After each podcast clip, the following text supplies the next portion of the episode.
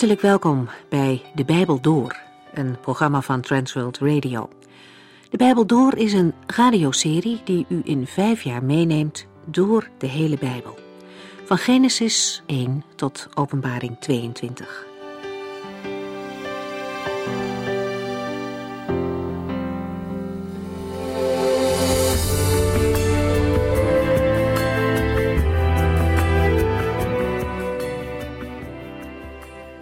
David schrijft in Psalm 86: Verenig mijn hart om u te vrezen.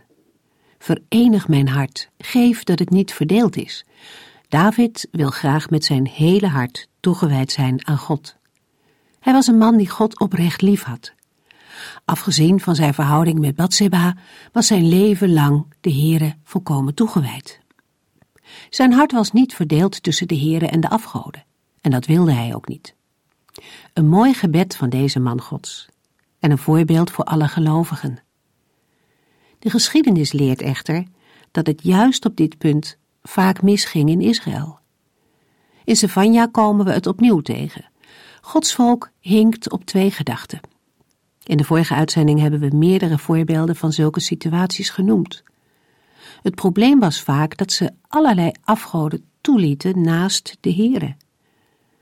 Voor ons is dat net zo goed als voor Israël een punt om waakzaam in te zijn. Zijn we de Heere van harte onverdeeld toegewijd of zijn er dingen ingeslopen die ons hart van hem aftrekken? In Sefania lezen we dat Gods volk heidense gewoonten overnam. Er waren mensen die niet met Gods volk geassocieerd wilden worden en dat in hun kleding lieten zien. Zij kozen bijvoorbeeld voor de Babylonische kleding die nauw verbonden was met de Babylonische afgoden. Niet zo onschuldig dus als het leek. Ook wordt er gesproken over mensen die over de drempel springen en mensen die vol geweld en bedrog zijn. Dat het oordeel over de laatste groep komt is niet zo vreemd, maar over de drempel springen lijkt toch heel onschuldig. En toch zat ook hier een diepere laag achter. Het springen over de drempel was een heidense gewoonte. Onder de drempel zouden boze geesten liggen die men niet aan wilde raken. Gods volk zou echter ver van dit soort zaken vandaan moeten blijven. Laten we verder lezen in Sefania hoofdstuk 1 vanaf vers 12.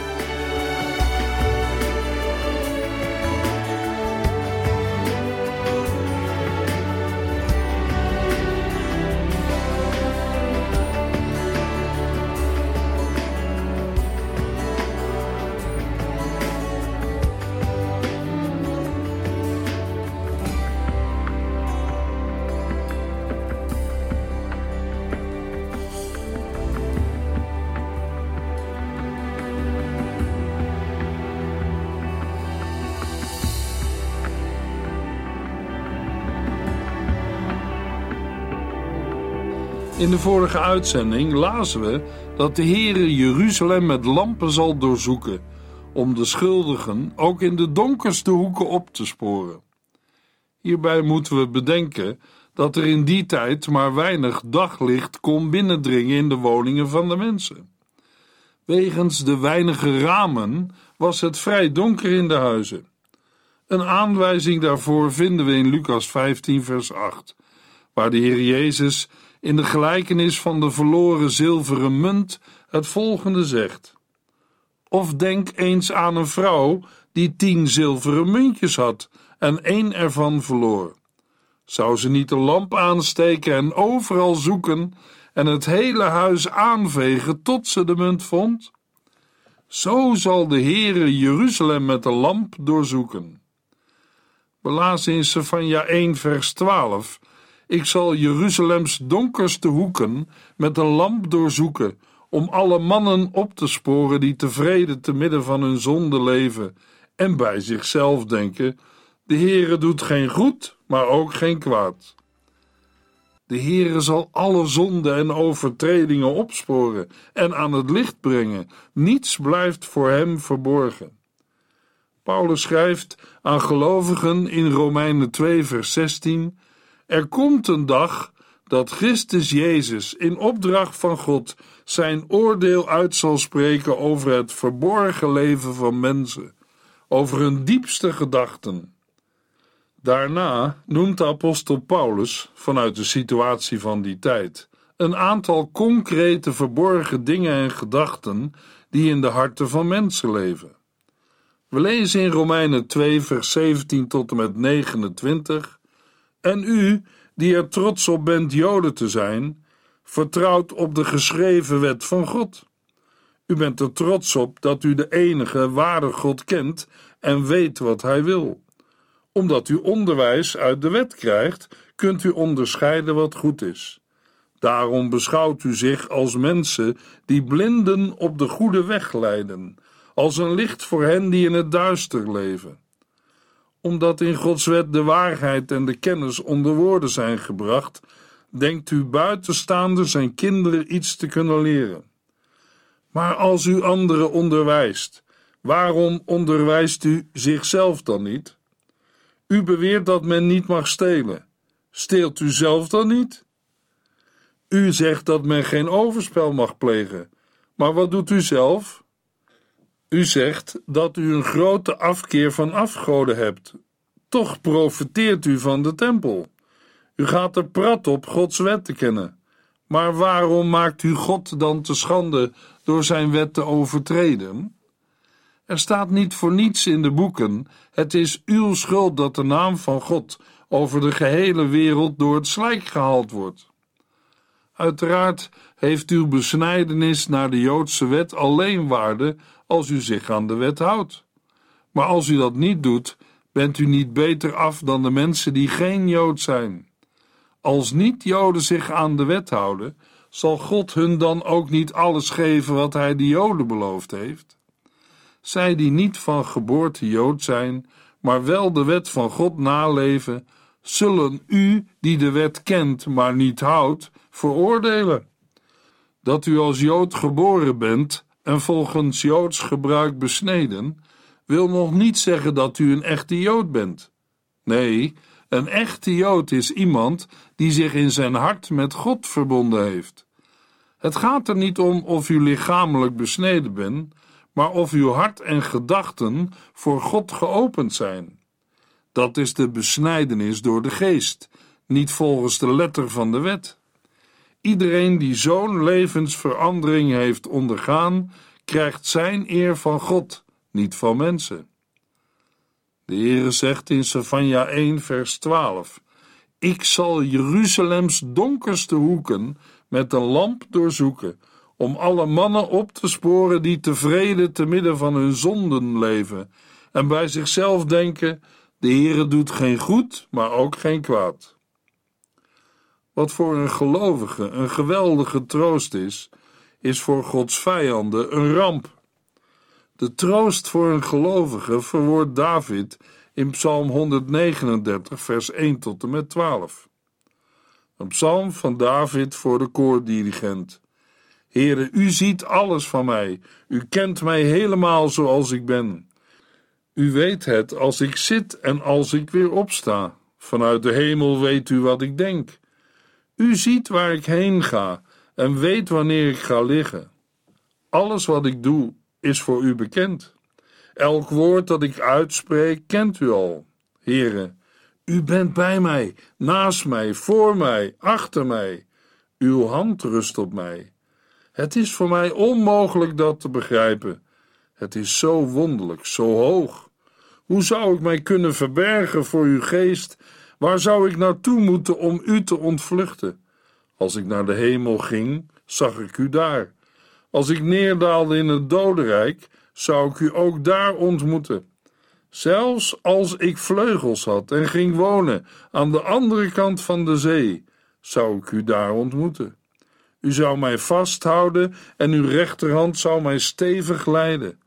Stel dat ik zei dat de duisternis op mij kon vallen, dan zou het nog licht om mij heen zijn. Ook de duisternis kan niets voor u verbergen. Voor u is de nacht net zo licht als de dag, en duisternis betekent niets voor u.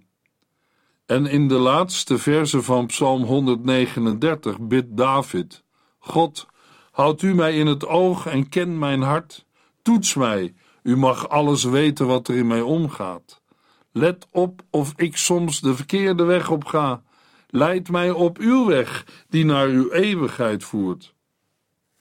Davids houding is precies het tegenovergestelde van de mannen uit de profetie van Sefania. Van hen die tevreden te midden van hun zonde leven en bij zichzelf denken: de Heere doet geen goed, maar ook geen kwaad. De laatste woorden zijn kenmerkend voor mensen die God niet serieus nemen. Voor hen is de Heere de grote afwezige, maar daarin vergissen zij zich ontzettend. De Heer is niet de grote afwezige, maar alomtegenwoordige. Dat blijkt onder andere uit het feit dat er geen plaats is waar een mens zich voor God kan verstoppen. We lazen in Psalm 139, vers 7: Hoe zou ik mij kunnen verbergen voor uw geest? Waar zou ik naartoe moeten om u te ontvluchten? Na een beschrijving van alledaagse zaken gaat David vanaf Psalm 139, vers 7 verder met een beschrijving van kosmische zaken. David verklaart dat hij niet kan ontsnappen aan de alziende God, ook al zou hij het nog zo vaak proberen. Dat mensen niet kunnen vluchten voor God, omdat de Heere hemel en aarde vervult, is slecht nieuws voor hen die God ongehoorzaam zijn. In Jeremia 23, vers 24 vraagt de Heere: Kan iemand zich voor mij verbergen? Ben ik niet overal tegelijk in de hemel en op de aarde? Maar voor David heeft Gods alomtegenwoordigheid precies het tegenovergestelde effect. Hij zou absoluut niet weten, gelukkig maar, waarheen hij voor de Heere zou moeten vluchten. Het idee alleen al is zo absurd dat het David brengt tot het noemen van de meest tot de verbeelding sprekende onbereikbare oorden. In Psalm 139 is David zelf de hypothetische reiziger die zich voor de Heere probeert te verstoppen. In de hemel, in het dodenrijk of aan de onbereikbare horizon waar de zon opkomt of aan de overkant van de verste zee. Niemand kan ook maar één plaats in hemel of op aarde verzinnen die niet getuigt van de aanwezigheid van de Heere en zijn krachtige leiding. Vol vertrouwen ziet David dan ook de dag tegemoet waarop de duisternis op hem kan vallen, waarmee mogelijk doodsgevaar wordt bedoeld. Want voor hem zal de nacht een licht blijken te zijn om hem heen. In Gods licht kan zelfs een nacht niet donker worden gemaakt door het duister, maar zijn nacht en dag even helder. Sefania 1 vers 13 Hun rijkdommen zullen worden geplunderd en hun huizen verwoest. Zij zullen nooit de kans krijgen om te wonen in de nieuwe huizen die ze hebben gebouwd. Ze zullen nooit drinken van de wijn uit de wijngaarden die zij zelf hebben geplant. Vers 13 maakt duidelijk dat de mannen uit vers 12, die denken: de Heere doet geen goed, maar ook geen kwaad, zich schromelijk vergissen. Dat zal blijken op de grote dag van de Heere dan zal de Heere zich wel degelijk laten gelden. In de tijd van Savanja hadden zij wijngaarden geplant en nieuwe huizen gebouwd, in de verwachting er ongestoord te kunnen wonen. Maar op de dag van de Heere zal al datgene waaraan zij zoveel waarde hechten en waarmee zij zich zo zeker voelden, waardeloos blijken te zijn. Stefania 1 vers 14 de grote dag van de Heere breekt spoedig aan. Hij komt snel dichterbij, dan zullen zelfs de dapperste mannen het uitschreeuwen. Alle profeten uit het Oude Testament zagen de grote dag van de Heere en het grote einde met de daarop volgende heilstijd als onmiddellijk volgend op de eigen tijd, waarin zij leefden. Zo ook Sofania. De profeten wisten niet dat er naar menselijke maatstaven nog een lange tijd tussen hen en de eindtijd zou liggen. Maar dat betekent niet dat die eindtijd niet zal komen. Integendeel, de grote dag van de Heere breekt spoedig aan. Ook in Savanja 2 vers 2b vinden we daarvoor een aanwijzing. We lezen er: Kom tot uzelf, voordat de toren van de Heere over u losbarst en de dag van zijn oordeel aanbreekt. In 2 Petrus 3 wordt duidelijk dat ook in het Nieuwe Testament er mensen zijn die spottend vragen: waar blijft de komst van Christus nu? We lezen in 2 Petrus 3, vers 3 tot en met 10. Ik wil u er vooral op wijzen dat er in de laatste dagen mensen zullen komen die met alles spotten en alleen maar hun eigen zin doen. Zij zullen schamper opmerken: Er is toch beloofd dat de Christus zou komen? Waar blijft hij dan? Onze voorouders zijn gestorven en er is niets veranderd. Vanaf het begin van de wereld is alles gebleven zoals het is geweest. Zij gaan er met opzet aan voorbij dat de hemel en de aarde er vroeger al waren. De aarde was uit het water ontstaan en werd door het water omringd, en dat alles werd bijeengehouden door wat God gezegd had. Maar de wereld van die tijd is door een enorme overstroming ten onder gegaan. En God heeft gezegd dat de tegenwoordige hemel en aarde zorgvuldig bewaard worden voor een enorm vuur op de dag van het grote oordeel, als alle mensen die niets van God willen weten ten onder zullen gaan. Vrienden, u moet niet vergeten dat voor de Heere één dag als duizend jaar is en duizend jaar als één dag. Sommigen denken dat hij treuzelt, maar dat is niet zo. Hij wacht alleen met het vervullen van zijn belofte, omdat hij zoveel geduld heeft. Hij wil niet dat er iemand verloren gaat, maar dat alle mensen tot bekering komen. De grote dag van de Heere komt net zo onverwacht als een dief. Dan zal de hemel met een vreselijk lawaai vergaan. De elementen zullen door vuur worden verteerd, de aarde zal bloot komen te liggen en alles wat erop gebeurd is, zal aan het licht komen. Sefania laat ons in vers 14 niet in het ongewisse. De grote dag van de Heere breekt spoedig aan. De profeet gebruikt met de woorden de grote dag van de Heere een uitdrukking die wij regelmatig tegenkomen bij de profeten van het Oude Testament. Het is een uitdrukking die in het Nieuwe Testament terugkeert als de grote dag van de mensenzoon. Het is de dag waarop Christus verschijnt in heerlijkheid om te oordelen de levenden en de doden. De profetie van de grote dag van de Heere vindt dan ook haar diepste en definitieve vervulling in de dag van de wederkomst van Jezus Christus, terwijl de oud-testamentische profeten ook van de dag van de Heere spreken als zij het oordeel van God over de volken en ook over Juda en Jeruzalem aankondigen. Die oordeelsdagen in de tijd van het Oude Testament, maar dat geldt ook van de verwoesting van Jeruzalem in de tijd van het Nieuwe Testament, zijn voorlopers van de grote dag van de Heere. Het is de dag van de wraak van de Heere, de dag van de toorn van God en van het Lam. Op die dag zal de Heere zijn macht en majesteit openbaren voor de ogen van de hele wereld. Hij gaat afrekenen met zijn vijanden, orde op zaken stellen, recht spreken en recht doen. Van die grote dag van de Heere zegt Sefania dat hij spoedig aanbreekt. Spoedig, dat wil zeggen met grote haast, doet de Heere die dag aanbreken.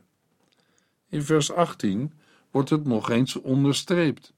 De Heere verzekert de profeet met kracht dat hij inderdaad haast maakt met de voltooiing van deze wereld.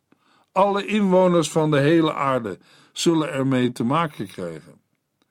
Het is in eerste instantie een boodschap voor Juda en Jeruzalem. Maar gezien de laatste woorden van vers 18 raakt de boodschap ook ons. We lezen in vers 18: God brandt van jaloezie en zal daardoor de hele aarde verteren, met alle volken erbij. Hoe dichtbij die komst van de Heer al is, wordt nog eens onderstreept door de woorden: Hij komt snel dichterbij. En dat het komen van de dag van de Heere met geluid gepaard gaat, wordt duidelijk uit de woorden: Dan zullen zelfs de dapperste mannen het uitschreeuwen. Sefania zegt: Als u goed luistert, hoort u hoe die grote dag van de Heere aanbreekt. We kunnen het vergelijken met een komend onweer. Je ziet het weerlichten en in de verte zwelt de rollende donder aan. Het onweer komt steeds dichterbij. Zoals we in het Nieuwe Testament bij de apostel Jacobus lezen. In Jacobus 5, vers 9. Ik wil u er nog eens op wijzen dat de Heere er aankomt, opdat u hierom niet veroordeeld wordt. De laatste woorden slaan op het begin van vers 9. Mopper niet op elkaar. Is op uzelf dan niets aan te merken? In een andere vertaling lezen we in Jacobus 5, vers 9b: Zie, de rechter staat voor de deur. De deur hoeft alleen open te gaan en dan staan wij oog in oog met de Heer. Dat zal wat zijn, zegt het slot van vers 14. Dan zullen de dapperste mannen het uitschreeuwen. Uitschreeuwen? Ja, van angst, omdat hun leven bedreigd wordt en ze geen verdediging hebben en het verzoeningswerk van de heiland niet kennen. Zo bitter, zo dodelijk is de dreiging van de Heere, die als wreker van de ongerechtigheid zal komen. Daarom lezen we in Romeinen 12, vers 18 tot en met 21. Probeer, voor zover het van u afhangt, met iedereen in vrede te leven. Neem nooit wraak, vrienden. Laat dat maar aan God over, want Hij heeft gezegd: Mij komt de wraak toe. Ik bepaal de straf voor alle zonden. Maar u moet doen zoals het in spreuken staat. Als uw vijand honger heeft, geef hem te eten. En als hij dorst heeft, geef hem te drinken. Zo stapelt u gloeiende kolen op zijn hoofd. Dan zal hij misschien een andere houding aannemen. Laat het kwade u niet overwinnen, maar overwin het door het goede te doen. De grote dag van de Heere komt, terwijl de mensen er niet op rekenen, er niet klaar voor zijn. Mensen zijn bezig met bouwen, maar hun bouwsels komen nooit meer af. Mensen zijn bezig met planten, maar de vruchten zullen zij niet meer zien. De geschiedenis van Juda en Jeruzalem in de decennia na Sefanja's optreden heeft het bewezen. De vraag voor ons is: zijn wij wel klaar voor die dag? De boodschap van Sefanja is ook vandaag actueel. Zie, hij komt, onverwachts als een dief in de nacht. De Heer heeft nu nog wel geduld, maar hoe lang zal zijn geduld nog duren? In Hebreeën 10, vers 25b lezen we: Wij moeten elkaar bemoedigen en waarschuwen, vooral nu wij zien dat het niet lang meer zal duren voor de Heer Jezus terugkomt. Kunt u alles zo in de handen van de Heere overgeven als Hij komt? Of moet u eerlijk zeggen: Heere, ik ben er nog niet klaar voor, ik moet nog zoveel in orde maken? Sefania doet alles om zijn hoorders te doordringen van de ernst van zijn boodschap, opdat zij gered zullen worden en niet zullen ondergaan in Gods oordeel. Sefania 1, vers 15 en 16. Die dag is een dag van Gods toorn, een dag van wanhoop en angst, van vernieling en vernietiging, van donkerheid, wolken en dikke duisternis. Op die dag zullen bazuingeschal en krijgsgeschreeuw weer klinken bij de aanval op de versterkte steden en hun hoge hoektorens. In vers 15 spant Sefania zich in om de verschrikking van de grote dag van de Here te beschrijven. Eigenlijk worden in vers 15 al Gods beloften omgekeerd, zodat het bedreigingen worden. Op die dag zal de blijde boodschap niet meer klinken. Dan blijft er alleen maar verwoesting over. Dan wordt er ervaren wat de Egyptenaren ervoeren toen zij met hun leger de Rode Zee ingingen en wolken en dikke duisternis het voorspel vormden van de eeuwige nacht waarin zij ondergingen in de zee van Gods toorn. Vers 16 onderstreept nog eens de ernst van het oordeel. De bazuin klinkt, en dat is in de Bijbel altijd een teken van Gods komen. Maar als wij lezen van de bazuin die klinkt, bij de aanval op de versterkte steden en hun hoge hoektorens, dan denken wij aan de verwoesting van Jericho, waarvan de muren vielen toen de bazuin klonk en het volk juichte, omdat de God van Israël kwam om de inwoners van Jericho te oordelen. Nu moet Stefania hetzelfde oordeel aanzeggen aan de inwoners van Jeruzalem, aan het volk van het verbond, terwijl Gods komen tot Jericho heil voor hen betekende, zal zijn komen tot Jeruzalem nu oordeel inhouden. Stefania 1, vers 17 en 18.